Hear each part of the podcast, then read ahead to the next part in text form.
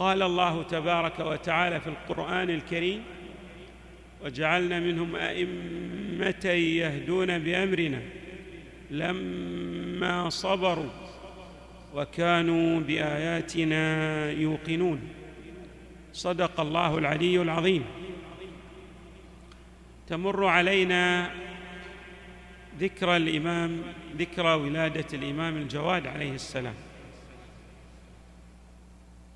وللإمام الجواد عليه السلام تأثير كبير وعظيم حتى عبر الإمام الرضا عليه السلام عن هذا التأثير بأنه لا لم يولد ولد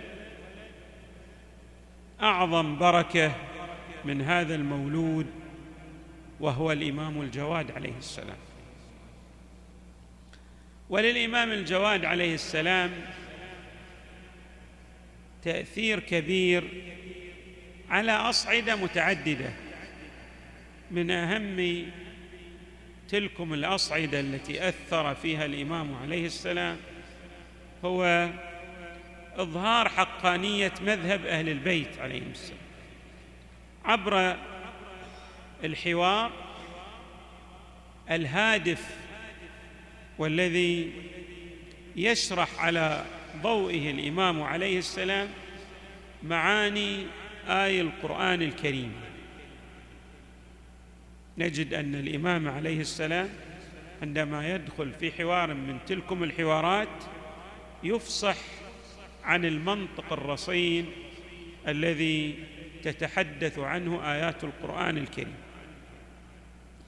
وبالتالي يذعن الجميع لقوة المنطق وانسجام اي القرآن بعضها مع بعضها الآخر. أي يرون أن ذلك الانسجام والتناسق هو الدليل على حقانية ما يتحدث به الإمام عليه السلام. أيضا من جملة الأمور التي تلفت الانتباه في حياة الإمام الجواد عليه السلام هو أنه تصدى للامامه في صغر سنه. وهذا آية إعجازية تدلل أيضا على حقانية مذهب أهل البيت عليهم السلام. الإمام الجواد أيضا كآبائه وأبنائه البررة الميامين له تأثير في المجال السلوكي والاخلاقي بمعنى كان يعطي الحكم التي من خلالها يستطيع المؤمن أن يصل إلى أعلى درجات الكمال من الناحيتين.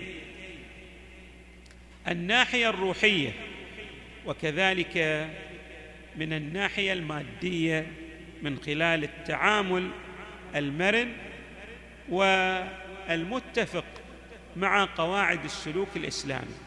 نسأل الله تبارك وتعالى أن يجعلنا مع إمامنا الجواد عليه السلام ومع آبائه البررة الميامين وأبنائه المنتجبين وصلى الله وسلم وزاد وبارك على سيدنا ونبينا محمد وآله أجمعين الطيبين الطاهرين.